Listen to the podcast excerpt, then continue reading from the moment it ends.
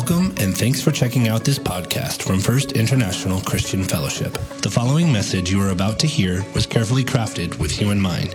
Wherever you are joining us from, we hope that this message speaks to you as it did to us. Now here's Pastor Joe Salcido delivering this week's sermon.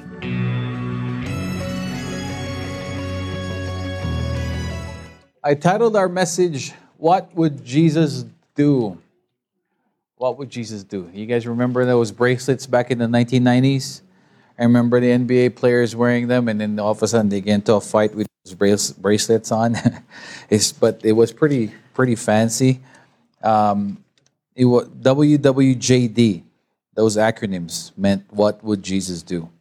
The phrase was a reminder from for them to attempt to act in a way that personifies Jesus, Jesus' teachings from the Gospels. While most of while most know the WWJD movement as a recent development back in the 90s, the wording has been around for more than 100 years. As Charles M. Sheldon, a Topeka minister and an evangelical Christian writer, used it in his 1897 novel titled In His Steps What Would Jesus Do? The idea of imitating Jesus and trying to be like Jesus is something that's been around forever, said Tim Miller, a University of Kansas professor of religious studies and an expert on Sheldon's life. So that's, I'm using that verse. And to sum it up, is it's basically what people, some people think that they need to do what Jesus did to be saved from the fires of hell. Some people want to do what Jesus did so they would glorify God. So both are for the second is is more correct. I would agree with the second one more. But then to the point of tonight, which is about grace versus grace and works still, um, we're gonna narrow it down in an hour or more. No, I'm kidding. Please join me in a word of prayer.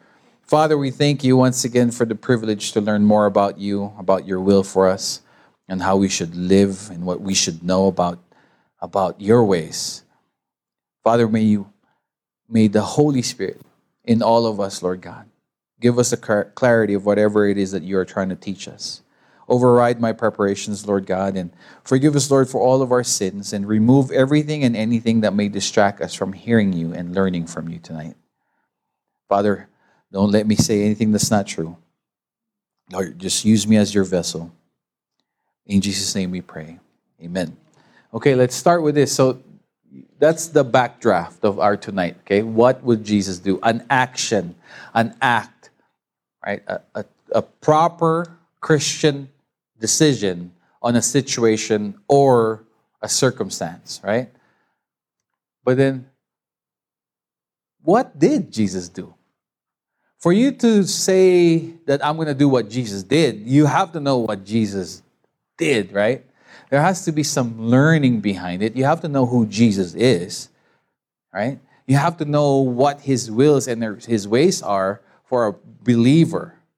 But in regards to salvation, our salvation, for us, because the bottom line of what would Jesus do for the, the first part, the other people that do it because they want to do good works and earn heaven, the summary, the sum of that is that they want to do enough good works so that maybe they can go to heaven. That's their sum of what would Jesus do.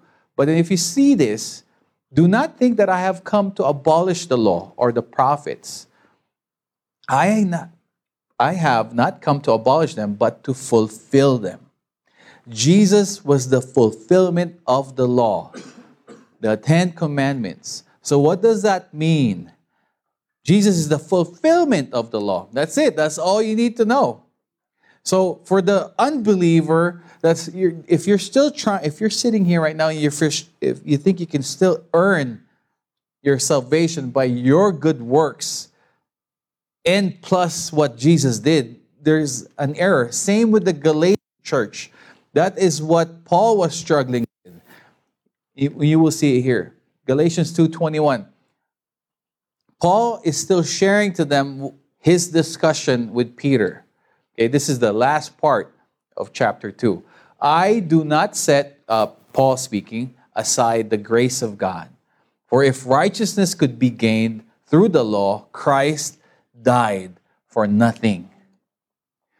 So, whomever you are, if you're listening to this right now, here or on Facebook two weeks from now, you're going to see this and you're going to, there's no adding to what Jesus has done. There's no more adding to it because if you can add, if you can add something to it, then he did what his work wasn't perfect. And, and we know that God is perfect. Amen? That everything he does is perfect and it's righteous. Correct? And everything that he did, we cannot overturn. So here, if it's so clear, for if righteousness could be gained through the law, speaking about the Ten Commandments, right? Thou shalt not this, thou shalt not that. And if you're gonna be honest, the moment you walk out, just like me before, the moment I walk out of that confessional box, I'm already sinning. I'm already sinning. I'm already put, putting in my calendar, my mental calendar, that I'm gonna be back Wednesday. Because I just stumbled five seconds after I prayed all those things and said all those things. Because there's no adding to it. But what we do, what we don't like as human beings is the feeling of we are not in control. Do you agree? We don't like the fact that we're just completely surrendered to something other than us or someone other than us. There was a time where Mikey and I uh, were riding in one car. Uh, I think this was after camping, and you know we still did a few more trips in California, and I was really exhausted. And he was talking to me, but my eyes were just, you know, he could see that I'm about to go to sleep, and I'm probably to take him to heaven with me. So he said, uh, "Dude, do you want me to drive for you?" I go, "Sure, man. I'm tired." He took takes the wheel. I get on my seatbelt. He starts driving. Guess what happened to me? I was wide awake. I was wide awake because now I was, I was worried about Mikey's driving. so he goes, dude, you can sleep, man. I got this. I go, yeah, I know you do. But I was wide awake for some reason because I wasn't in control. I wasn't in control. For many of us, accepting Jesus as our Lord and Savior, accepting the work that was done on the cross, just accepting grace feels wrong because we have no part of it. And it hurts our pride. Because we feel like, number one, if you haven't accepted, if you don't think you need to accept Christ, because you think what? You think you're good enough for heaven. That's your first fault. Because you're not. Second of all, if you have surrendered your life to Christ, but yet now you're adding, just like the Galatian church, just like Peter, all of a sudden start following what was prescribed on the law for the Jew, the Jewish people not to mingle with Gentiles, he starts withdrawing from them, right? He started following law versus what was truth, which was the grace. There, there's no confusion. There shouldn't be any confusion. What would Jesus do for a believer is not for you to earn salvation. If you're going to do what you think Jesus would do in a certain situation, make sure you're doing that not for your salvation, but for the glory of God. Amen? Amen. And you know what? When we say that amen, we know that there are times that we fail, right? There are times that we just this morning this, this morning I failed. I played basketball and it was a championship game game and I failed. I failed. Certain words I wasn't supposed to say, and I'm like, man, what am I do- what am I thinking? You know, the stupid basketball game, I lost, I sinned against my Lord. You know, and we have we all have our bad days, correct? And doesn't that doesn't that isn't that soothing for you? That the grace of God has covered everything for you. Amen. Your sins today, your sins yesterday, today, and tomorrow, all covered. It has nothing to do with how good or how bad you are, how smart or how stupid you are, or stupider. I'm kidding. I know that's the wrong grammar. Next point. If it will move here, No, here, there. Galatians 3 1 to 3. You foolish Galatians, who has bewitched you? Now, Paul addressing the Galatian church. Before your very eyes, Jesus Christ was clearly portrayed as crucified. I'd like to learn, I would like to learn just one thing from you. Did you receive the Spirit? This is a by the works of the law or by believing what you heard? A rhetorical question, right? How did you receive? If you've accepted Christ as your Lord, did you did it happen because you followed the Ten Commandments? No, right? It didn't. It didn't happen because you followed the Ten Commandments. It happened because the Spirit revealed it to you. Are you so foolish after beginning by the means of the Spirit? Are you now trying to finish by means of the flesh? Right? There's believer, if you think that you can if you need to continue to earn heaven after accepting Christ, you're wrong. Okay? There is no adding to the salvation that we have received from Christ. I know this is a bit of a, a review for most of us because if you understand completely and thoroughly the grace of God, this is just a review. But at the same time, it's a very good reminder because who was he first referring to or speaking to earlier? The Apostle Peter. Right? We can easily forget because that's how we are. That's what humans are. That's human nature. That's the sinful nature. Because we get so many pat on the backs, we are all of a sudden we think we've made it. Right? We think we're the big cheese already. We think we know it all. But it's a good reminder that it's not because of what we've done or continue to do for the Lord that keeps us saved or makes us saved. It's the grace of God and God alone. That's it. That's the grace and grace alone. Do you understand? Do, do we agree? Amen. Amen. Saved by works or by grace. It is saved by grace. And I love it. I love it. There's, there's no turning back from, from that truth. I hope that if you have been attending this church, I, I hope that this is just like, oh man, he's back to this. And I praise God. If, if, if you've known this and this has been clear to you, praise God. But because for some believers, for some reason, they feel like they need to keep doing good works or else they will lose their salvation. Right? And that's wrong. Next point. Everybody should memorize this. Right? Ephesians 2 8 9. For it is by grace that you have been saved through faith, and this not from yourselves, it is the gift of God, not by works, so that no one can boast. See that I underline these. This is not from yourselves. That's where the pride seeps in. Because once you start thinking that it's you and your good works, it's your, you helping your relatives in the Philippines, your niece and your nephews, is how many how many Bible studies you're you're you're leading, how many verses you've memorized. No, it's not that. Right? It's not that. It's you, you are saved because God gave you that gift. Right? Now, I know parents we make because we're human beings, right? We make gift as if they deserve it. I don't think you deserve this gift. At least me. That's what I tell Alonzo and Gianna sometimes. I go, well, I don't know. I don't know if you guys deserve gifts on your birthday because you haven't been behaving. But gifts really is out of the goodness of the heart of the giver. Do we agree? Yes.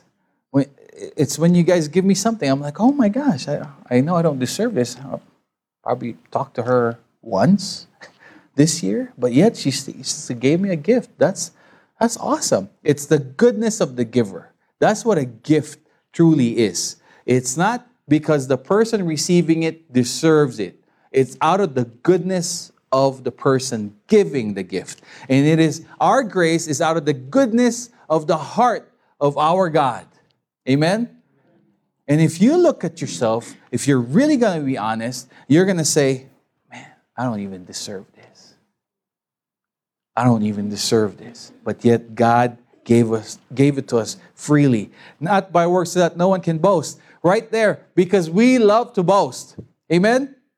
Amen. We love to boast. Just look at your news feed. See how many of your friends are boasting about their good life. I don't, I don't even understand why there's sadness in the world because they're probably not my friends because all my friends are, are partying, are happy, they're on trips, their children love them, their husbands love them, their wives love them. There's no problem. I don't know what, where are you guys living in?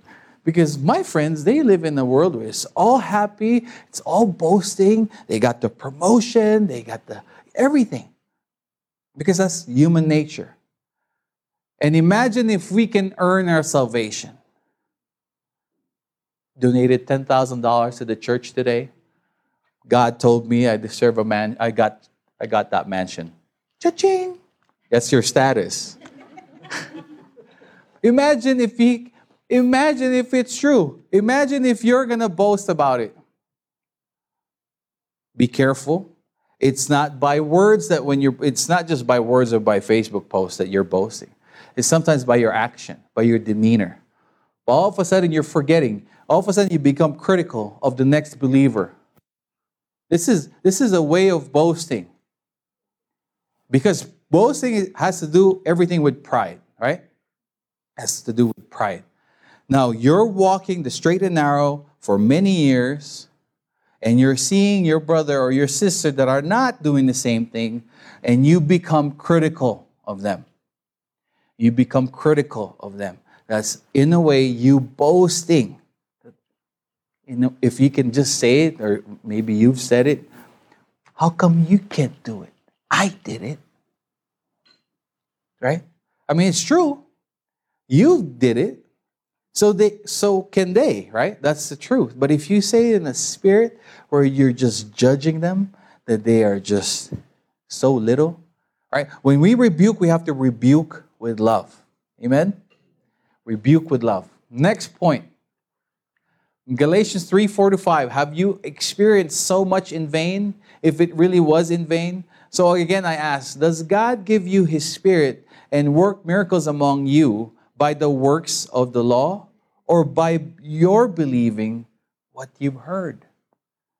Again, it's just rhetorical questions by Paul. You know, when you when you give a rhetorical question, you're hoping that the person that's you're asking this question to will start thinking, right? They'll start thinking because your question is your statement, right? I do this. Uh, I do a lot of this with my kids. You know, have you done your chores? Right? It's really not a question. It's actually because I saw that they didn't do their chores. Right? Do you understand me? It's really not a question at the same time. I'm really wondering too if they did, did understand, but at the same time, it's rhetorical because I know they didn't because they haven't done it. You know, it's it's this is like what Paul's doing here. Because everything is done by God's Spirit. If you have accepted Christ as your Lord, the Holy Spirit resides in you. This is our next point. Believer, if you're a believer, you're the temple of the Holy Spirit. You are the temple of the Holy Spirit. Whether you like it or not, whether you live like it or not, you are the temple of the Holy Spirit. There are, right? If again, I gave this example last week. There are nice houses, structurally sound, and there are not nice, so not uh, not so nice houses. But the house has nothing to do with the person living in that. The person living in that house has all the control on what he could do with the house, whether it's a good house or it's a bad house. Correct? So the Holy Spirit resides in all of us. Now it's up to you if you want to be a structurally sound house of God or not. It's up to you. If you want to be walking around in this while you still are here on this earth with your strength, if you want to be walking around and living for your own selfish ways and reasons, then that's up to you. They, there, there's no point or hint of the Holy Spirit, of God working in your life, and that's really up to you. But a believer that makes a decision that I will live my life to glorify my Lord in everything that I do, wherever He places me, whether it's at work, at home, or at the grocery, or at the basketball court. right? I'm swallowing more than, than what I'm really. But anyway, it, does God give you His Spirit and work miracles among you by the works of the law or by believing what you heard? It's not because you've obeyed the Ten Commandments and then you become the temple of the Holy Spirit. It's when you accepted Christ as your Lord and you automatically become a temple of the Holy Spirit.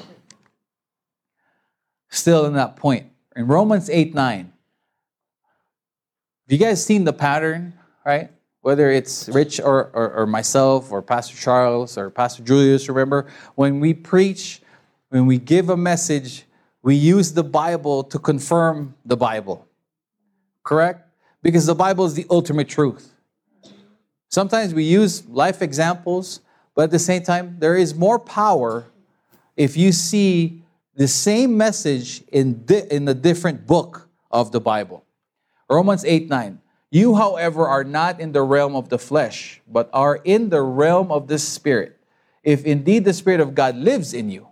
Read, see? and if anyone does not have the Spirit of Christ, they do not belong to Christ. Oh my goodness. Okay, so now who here has the Holy Spirit? wait, wait, wait. Who here does not have the Holy Spirit? No. It's it's this is the proof. We are all convicted uh, by the Holy Spirit. It's the Holy Spirit that we can never argue with. We can run away from what the Holy Spirit is convicting us of when we fall, or when we fail, when we sin. The Holy Spirit continues to bug us, right? Have you felt that? He, he doesn't give you that peace. You're just, there's something wrong. You know, before before I was a pastor, when I sin and and it's just a big sin, I feel I, I know it's a sin that that that I haven't given to him and he keeps telling me to stop and I would still commit that sin, I would feel like I have the flu. That would be my symptom. It's like a flu symptom type of feeling. And you know, Pastor Jules was good to remind me that's a good thing. At least you could feel the nudge of the Holy Spirit. You could still feel it. You're not numb. And I go, oh man, that's right. Because the example of a dead person versus an alive person is the alive person is the only one that can feel something, correct? Correct, yeah. The dead person, no matter what you do with that dead person, you can beat it up, stab it. You're just wasting your time because they can't feel it. But an alive person can feel everything you do. You can, I, I I know I've confessed to most of you guys how I was before, but yeah, I was a bit of a bully at school. And I like to hurt my friends at school, my classmates. What I like to do with those handkerchief, you guys do this? You just round it up, waiting for the next victim that comes in. yeah. And they feel it. And then I went from that to the needle I'll wait for them to sit down. If you're my seatmate, I'll put it by your chair. Well, I just took pleasure in these things. But they could feel everything. I'm surprised that they could feel even the smallest prick, you know, because they're alive, right? The point is they're alive, okay, guys? the point is, is they're alive. Everything that you do to an alive person, they will feel it. They will feel it. So, believer, can you feel the nudge of the Holy Spirit? Can you feel it when you're falling? Can you feel it when you're sinning? Can you feel Him telling you, you should have not said that?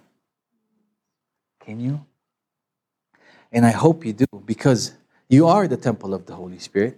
And hopefully, as you feel that, you would yield to His leading. Amen? Amen. There are some people that are like, of course, you're a pastor, you're going to be saying that. Now we're going to see this example through Abraham, example of just be believing in God made him righteous, made him right with God. It had nothing to do with him following the Ten Commandments, because in Abraham's time, the Ten Commandments didn't exist, correct? Yes, correct. In Galatians 3 6, in Genesis 15 6, and in James 2 23, and also in Romans 4 3. And he, speaking of Abraham, believed in the Lord, and he accounted it to him for righteousness. You see, church, it has nothing to do with whatever you think you are doing for God before you accepted Christ. And as after you accepted Christ, you doing good works is not to maintain your salvation. It's just a byproduct of the love that you have experienced with God. Amen? It's the experience of it's the outflow.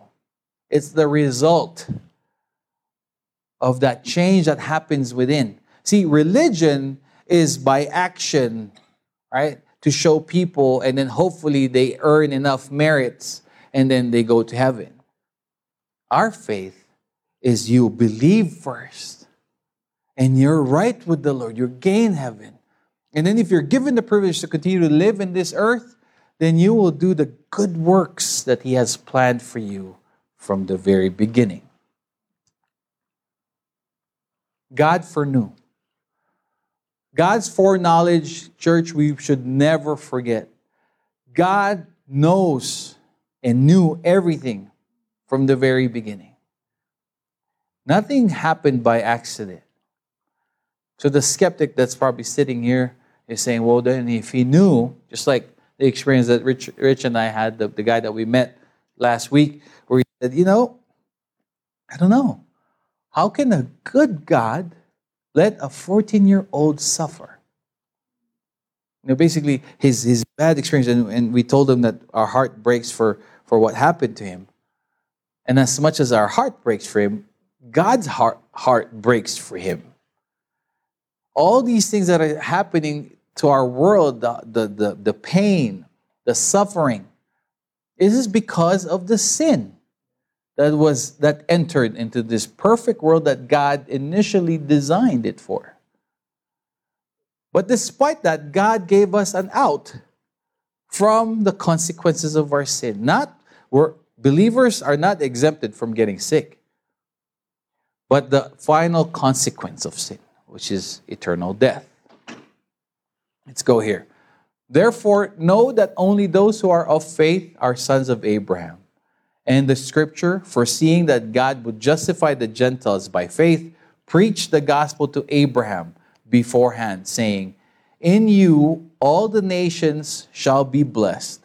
So then, those who are of faith are blessed with believing Abraham. Abraham didn't do anything different than what we've done. If you accepted Christ, you accepted him as your Lord, it was, it was counted as your righteousness. Same thing with Abraham. It has nothing to do with whatever we think we did to earn our salvation. Second point reliance on the law, on the law means cursed by God. Still on Galatians. Reliance means if you're relying on the law, you're relying on following the Ten Commandments. You know, you're, you're it's cursed. It's a you're cursed basically. But those who depend on the law to make them with God are under His curse. For the Scriptures say, "Cursed is everyone who does not who does not observe and obey all the commands that are written in God's book of the law. So it is clear that no one can be made right with God by trying to keep the law. For the scriptures say it is through faith that a righteous person has life. This way of faith is very different from the way of law, which says it is through obeying the law that a person has life. Let me get to my notes here. The law is like a chain of a ship that is tied on a dock. One broken link causes the entire chain to fail. So is one sin broken, and you have broken the entire law. That's what this thing is saying on verse 11. Since this is an all or nothing proposition, no amount of work can save anyone. Only God can declare us just, as in James 2:10. Do you understand? If you want to follow the Ten Commandments and earn heaven, then you need to follow the Ten Commandments perfectly in every single one of them. Because if you break one of them, you break all of them. Then you just lost your salvation if you think you're going to get it through that. So, anyone who wants to rely on the law instead of relying on Jesus, you are cursed by the law. Oh, how does that happen, Pastor Joe? I don't even commit adultery. Okay, good. Jesus said, if you look at a woman lustfully, you have committed adultery. Well, in our culture now, my goodness, it's so hard to not even try to think about it. Because you're watching a basketball game and then a commercial comes in. Right? And then it just hits your senses. And now you're, and then all of a sudden you see it's a commercial for Lexus. You're like, what did that have to do with the car? Had nothing to do with the car. Right? But the, he's just sinned. Well, I don't steal. Good. Do you lie? Well, no, he's dead, right? and then the book says, all liars go to hell. So, what are we going to do? If you want to follow one, you have to follow, if you want to follow the law, you have to follow one and everything perfectly, all of it perfectly. In order to be considered a law keeper, one must obey the law perfectly and completely. Only Jesus Christ has ever accomplished such a perfect obedience. That's in Romans 4 and 4 and uh, 10 5. So instead of saying, we're going to go back to our title. What did Jesus do? What did Jesus do? But Christ has rescued us from the curse pronounced by the law. When he was hung on the cross, he took upon himself the curse for our wrongdoing. That's what Christ has done. That's the perfect thing that we need to remind ourselves that what Jesus has done is that he died on the cross for our sins to rescue, to release us from the consequences of the law. When he was on the cross, he took upon himself the curse for our wrongdoing. For it is written in the scriptures, Cursed is everyone who is hung on a tree. Through Christ Jesus, God has blessed the Gentiles, which is us, the Gentiles, with the same blessing he promised to Abraham, so that we who are believers might receive the promised Holy Spirit through faith. Again, I understand. I'm looking around the room and there's just a few people that are haven't don't belong to our church, right? Because we repeat this constantly. This is a constant reminder for us. But at the same time, I want the members of this church, I hope that we're solidifying your stand on this doctrine. That when you share the gospel, or when you meet somebody at your work or your family member that you know is a good person but has not professed Jesus as his Lord or her Lord, you need to share the truth to them. Are we clear? I hope so. I hope we're clear because we're saying amen to this. We're studying it day every Sunday, every sun, Sunday after Sunday, but then we forget sometimes. When we meet a morally right person, morally better than us for most of the time. Right? And when we say, man, those people, they're so much better than some of the people at church that I know. There's no way they could go to hell. Maybe, maybe Joe's wrong on that point. And you know, I'm wrong on a lot of points, but on this one, I'm not. Because this is what Paul, Peter, you know, everybody, you read your Bible, not because they're good, but it's because of Jesus. Amen? So we need what does that remind us to? We need to be proactive in sharing the gospel. I can see a lot of people, going like this, cringing, right? There's no other way. Somebody, they, somebody needs to tell them. Correct? Somebody needs to tell them. And hopefully they can see it with your lives. Third point. Now there's a question on the third point. The third point is saved by grace, not by works. We are saved by grace, not by works. So what are we to do? Right? We have the question, what would Jesus do? But now, what is a believer to do? What is Jeff to do? What is Noemel to do? Right? What is Renee to do? What are we to do if we are saved by grace and not by works? So now what? Can I continue to live my life the way I want to? Yeah, you can. That's the hard thing. That's the hard answer for me to say. you can live your life the way you want to, but you just, but that's not what God has designed for you. Because for you to continue to live, let's say you're living a sinful life, and you're a believer and you continue to live a sinful life, you just made Christ as somebody who condoned your sinful life. And that's not it. Christ said, Be holy as I am holy. Right? We say to know Christ, to become like Him, to make Him known. There has to be that conviction, there has to be that deep conviction to all of us. Now, normally, my answer would be Ephesians 2.10. But praise God, God gave me, revealed to me this next, next book. Titus 3 1 to 3.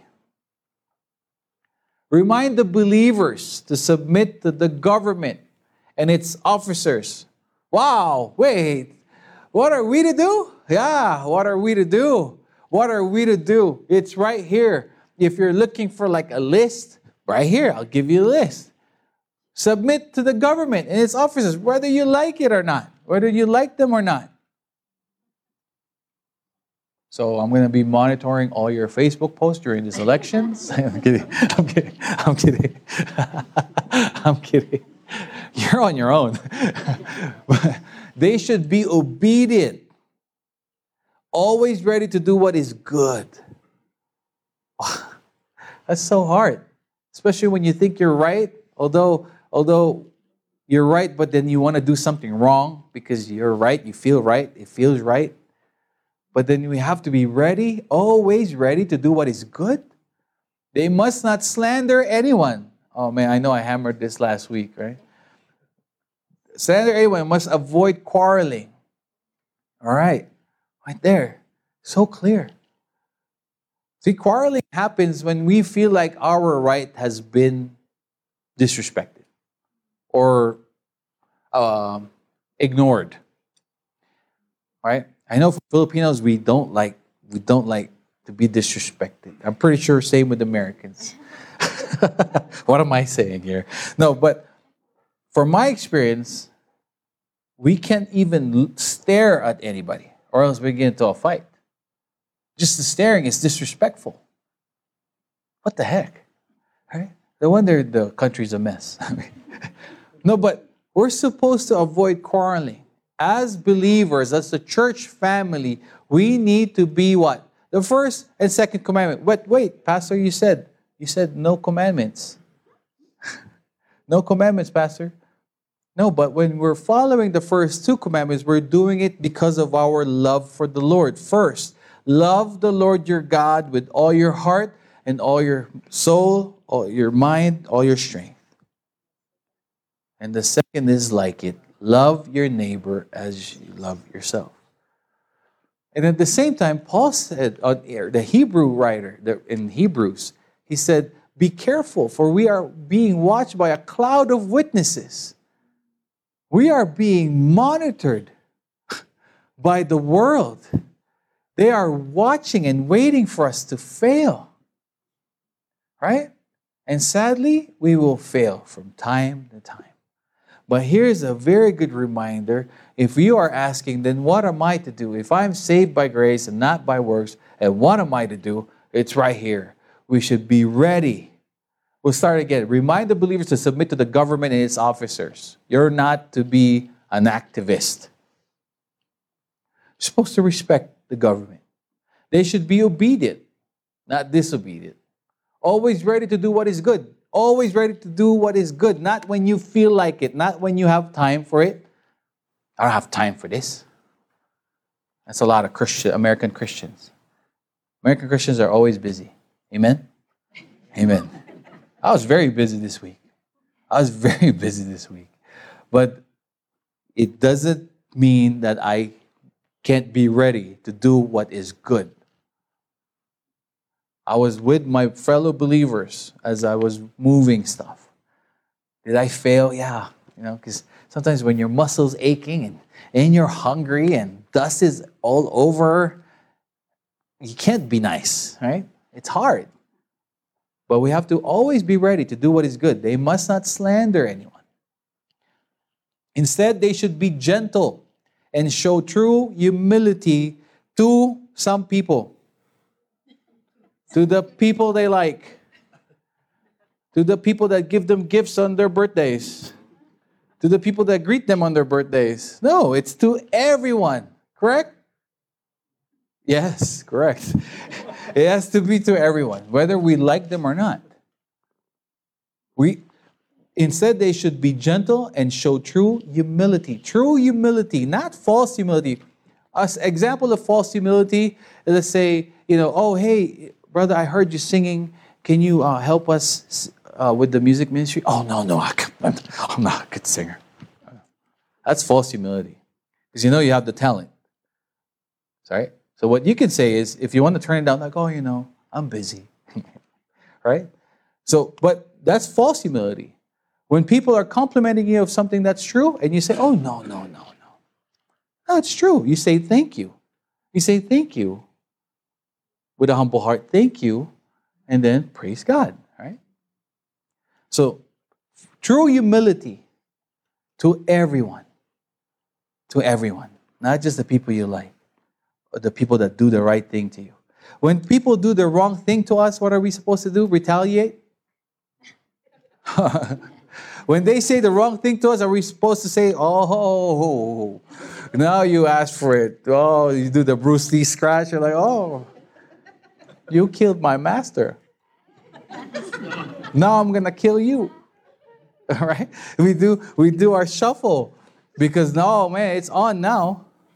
No, it's we have to be gentle and show true humility. Once we once we too, again, now Paul speaks about our old life. We're foolish and disobedient. We were misled and became slaves to many lusts. I like how he said slaves.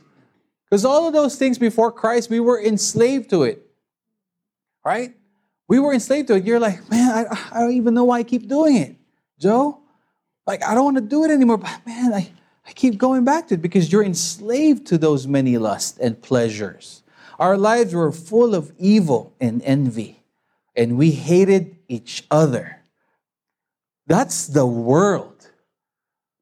Now, if you're going to call yourself a Christian, you're going to have to be above that, correct? You have to be in the first two verses. You're asking, what are we to do now? Because Jesus did it all. What are we to do right here? But when God, our Savior, revealed His kindness and love, He saved us. Amen? He saved us from that slavery to those sins that we want to be done and over with. Not because of the righteous things we had done, but because of His mercy. He washed away our sins, giving us a new birth and new life through the Holy Spirit. Apart from Him, you can do nothing, church. Apart from Him, you can do nothing. When people irritate us, apart from Christ, we want to, right? Strike. But with Christ and Him and the Holy Spirit empowering us, we can, and if you're really sincerely asking, Lord, hold me back don't let me retaliate. You know what? He will do it. I still have a big knot here. Somebody dropped a very big elbow from a rebound on my head last Saturday. And I already told you, I've been moving, so I'm irritated already. But my friend said, hey, man, we need you. Jeff got hurt, so we need some, we need some bodies here. So, okay.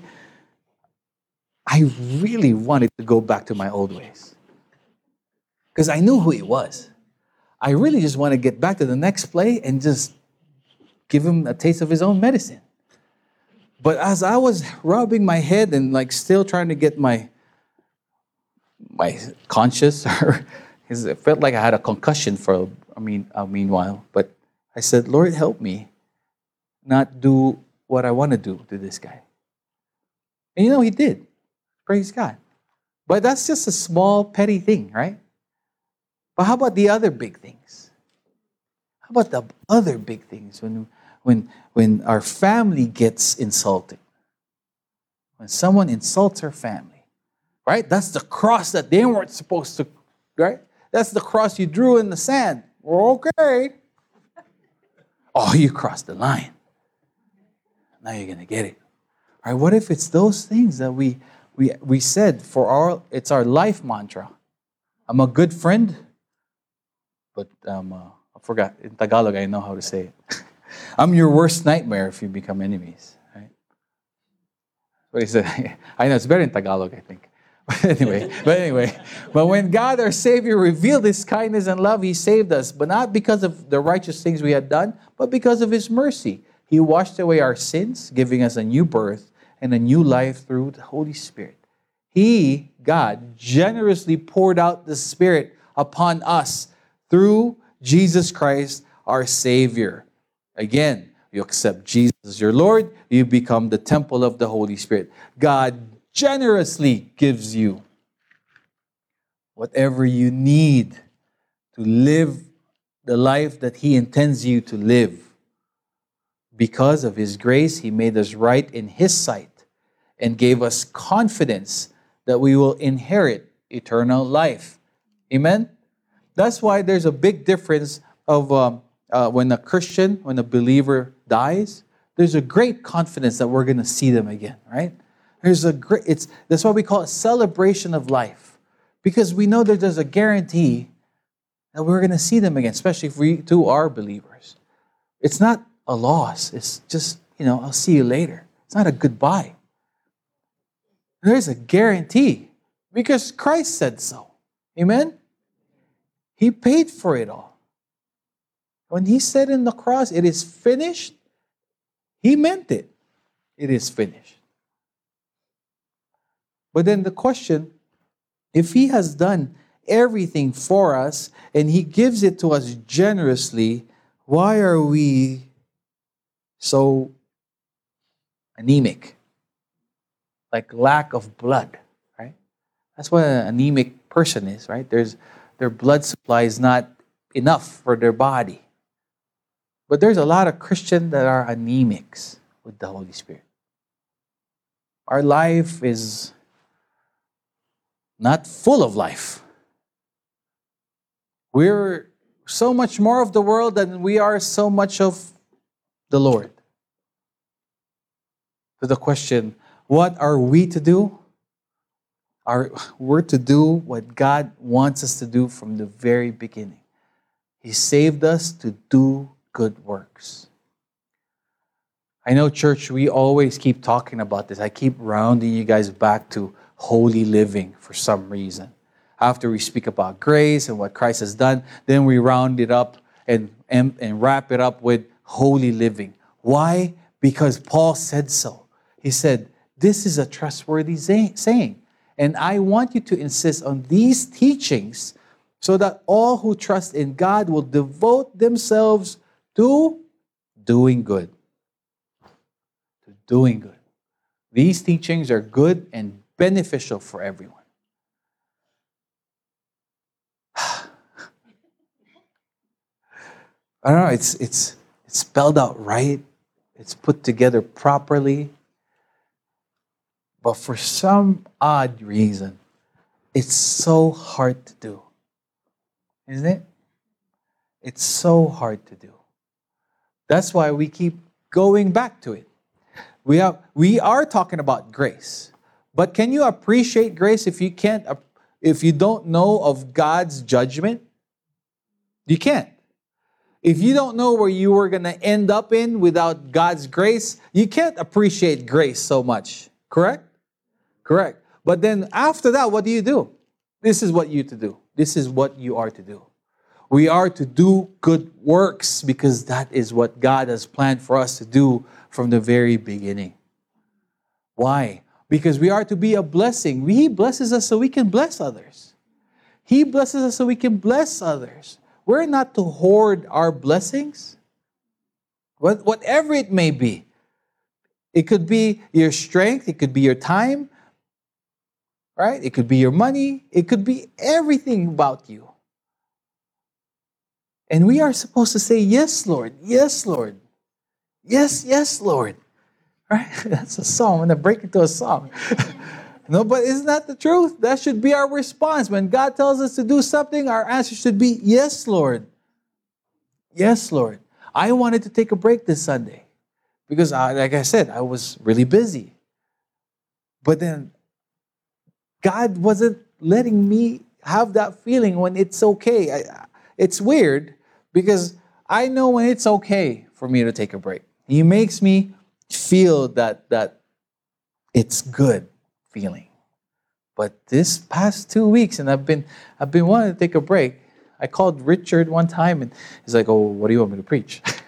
I go, I start talking, and I go, "Wait a minute, it's not feeling right. Let me call you back." You know, it's so I know he wants me to preach. So my answer should be, "Yes, Lord. I'll do it." Because who's going to speak here? Me, but him through me. I just need to be available. So it's the same with you. We're not all called to be pastors. We're not going to be all Bible teachers or, you know, music or whatever. We're not all told to do that, but we're all told to do good works. We have to be ready to do it, to be gentle, to be loving, to be humble. We're all told that, right?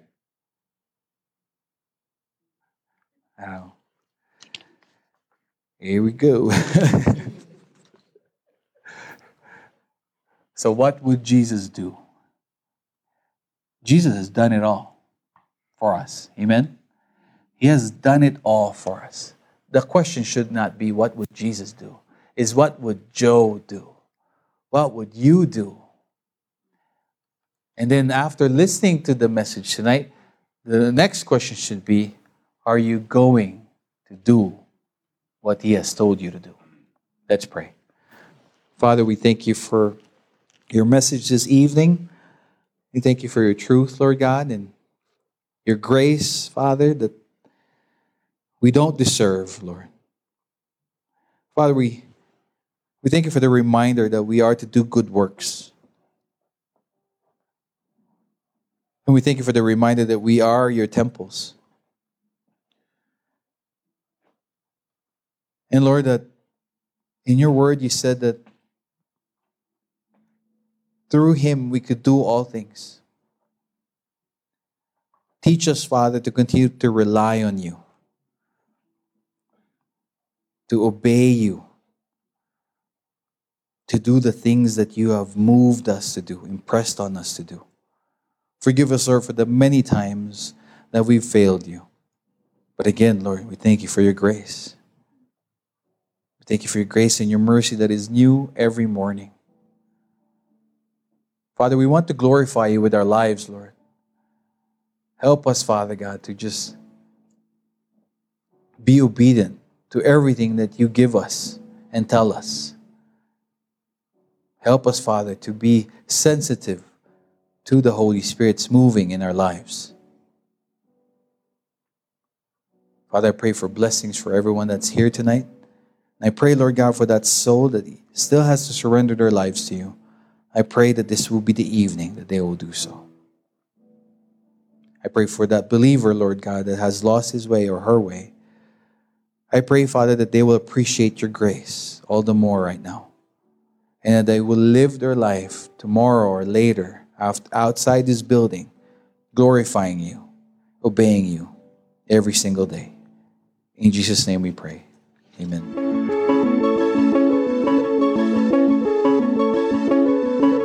That's the end of today's message. If you enjoy listening to this podcast and want to support our mission of reaching others, help grow our ministry by visiting ficfreno.com slash give. To get the latest updates from our channel, hit the subscribe button. Visit our Facebook page by clicking the link below to let us know how God is moving in your life.